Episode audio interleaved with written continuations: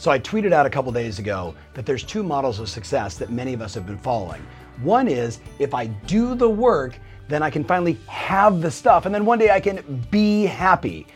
And that's fine. For a lot of people, they need to put happiness out there later, the have out there later. So they got to do and do and do, and they got to grind and grind and grind. And that makes a lot of sense for a lot of people.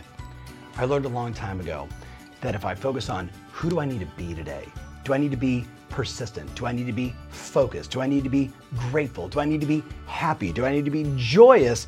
If I focus there first, then I find that the doing becomes more natural, more automatic, especially if I say, who do I need to be today? I need to be more persistent.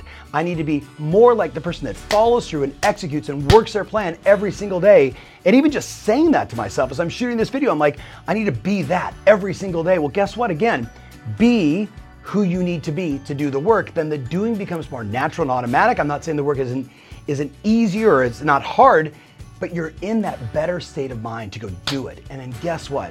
When you do the work, you have all the things that you want, whether that's more time or more rewards or whatever it is you desire. Do me a favor, just for today, ask yourself, who do I need to be today to get the most out of myself? Who do I need to be today to be the best for my family? Who do I need to be today to be the best for my clients? And then be that person and watch what happens.